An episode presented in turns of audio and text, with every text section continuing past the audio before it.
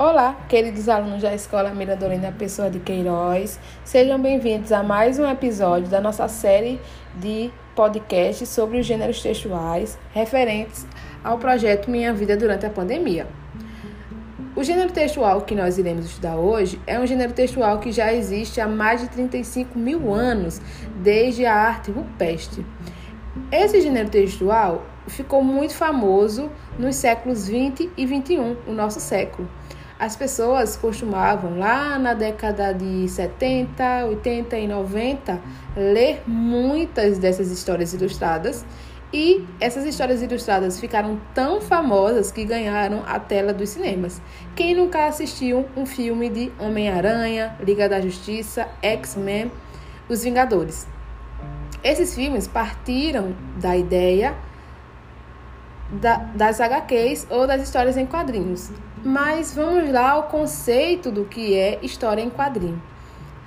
As HQs é o nome dado à arte de narrar história por meio de desenhos e textos dispostos em sequências, em sequência, normalmente na horizontal. Essas histórias possuem os fundamentos básicos das narrativas: enredo, personagem, personagens, tempo, lugar e desfecho. No geral, apresentam linguagem verbal e não verbal. O que seria a linguagem, linguagem verbal e não verbal? A linguagem verbal é aquela que nós utilizamos a palavra escrita para nos comunicar, para nos expressar. A linguagem não verbal é aquela a qual nós não utilizamos a palavras escritas, apenas as imagens os, ou os símbolos. Então, as HQs, ela se apropria da linguagem verbal e da linguagem não verbal. A linguagem, verba, a linguagem verbal nas histórias em quadrinhos. As HQs não exigem necessariamente a figura do narrador.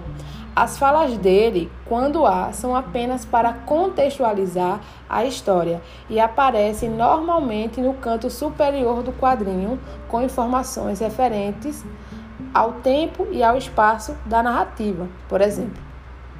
Os diálogos das histórias em quadrinhos, parte verbal predominante, são apresentados de forma direta, ou seja, o discurso é falado pela própria personagem e não pelo narrador.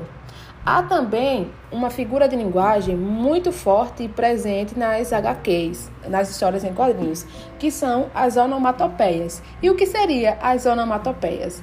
As onomatopeias são as representações dos sons reproduzidos por animais, por exemplo, para rosnado, pessoas ou por objetos, para sono, trim, trim, para telefone e as onomatopeias são muito importantes nas, nas histórias em quadrinhos para dar dinamicidade e movimento à história. Então, nas histórias em quadrinhos, há essa presença das onomatopeias para aparecer mais próximo do leitor, para que ele ambiente mais ou para, para que ele represente melhor a história que está sendo contada tá bom?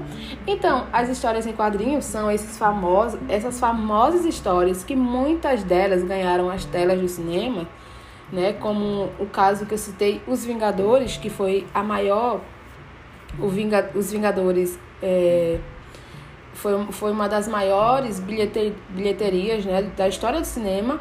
Então essa história surgiu de uma HQ, de uma história em quadrinho, que é essa história criada e falada a partir de imagens e da, da linguagem verbal também. E o que é que eu vou querer de vocês hoje? Hoje eu vou querer que vocês produzam uma história em quadrinhos da vida de vocês durante a pandemia. Vocês irão retratar através de imagens e através de diálogos como foi a vida de vocês durante essa pandemia do coronavírus, tá bom? Não é uma atividade muito difícil, certo? Você vai fazer os desenhos, você vai criar o diálogo, uma caixinha de diálogo e vai mandar para mim.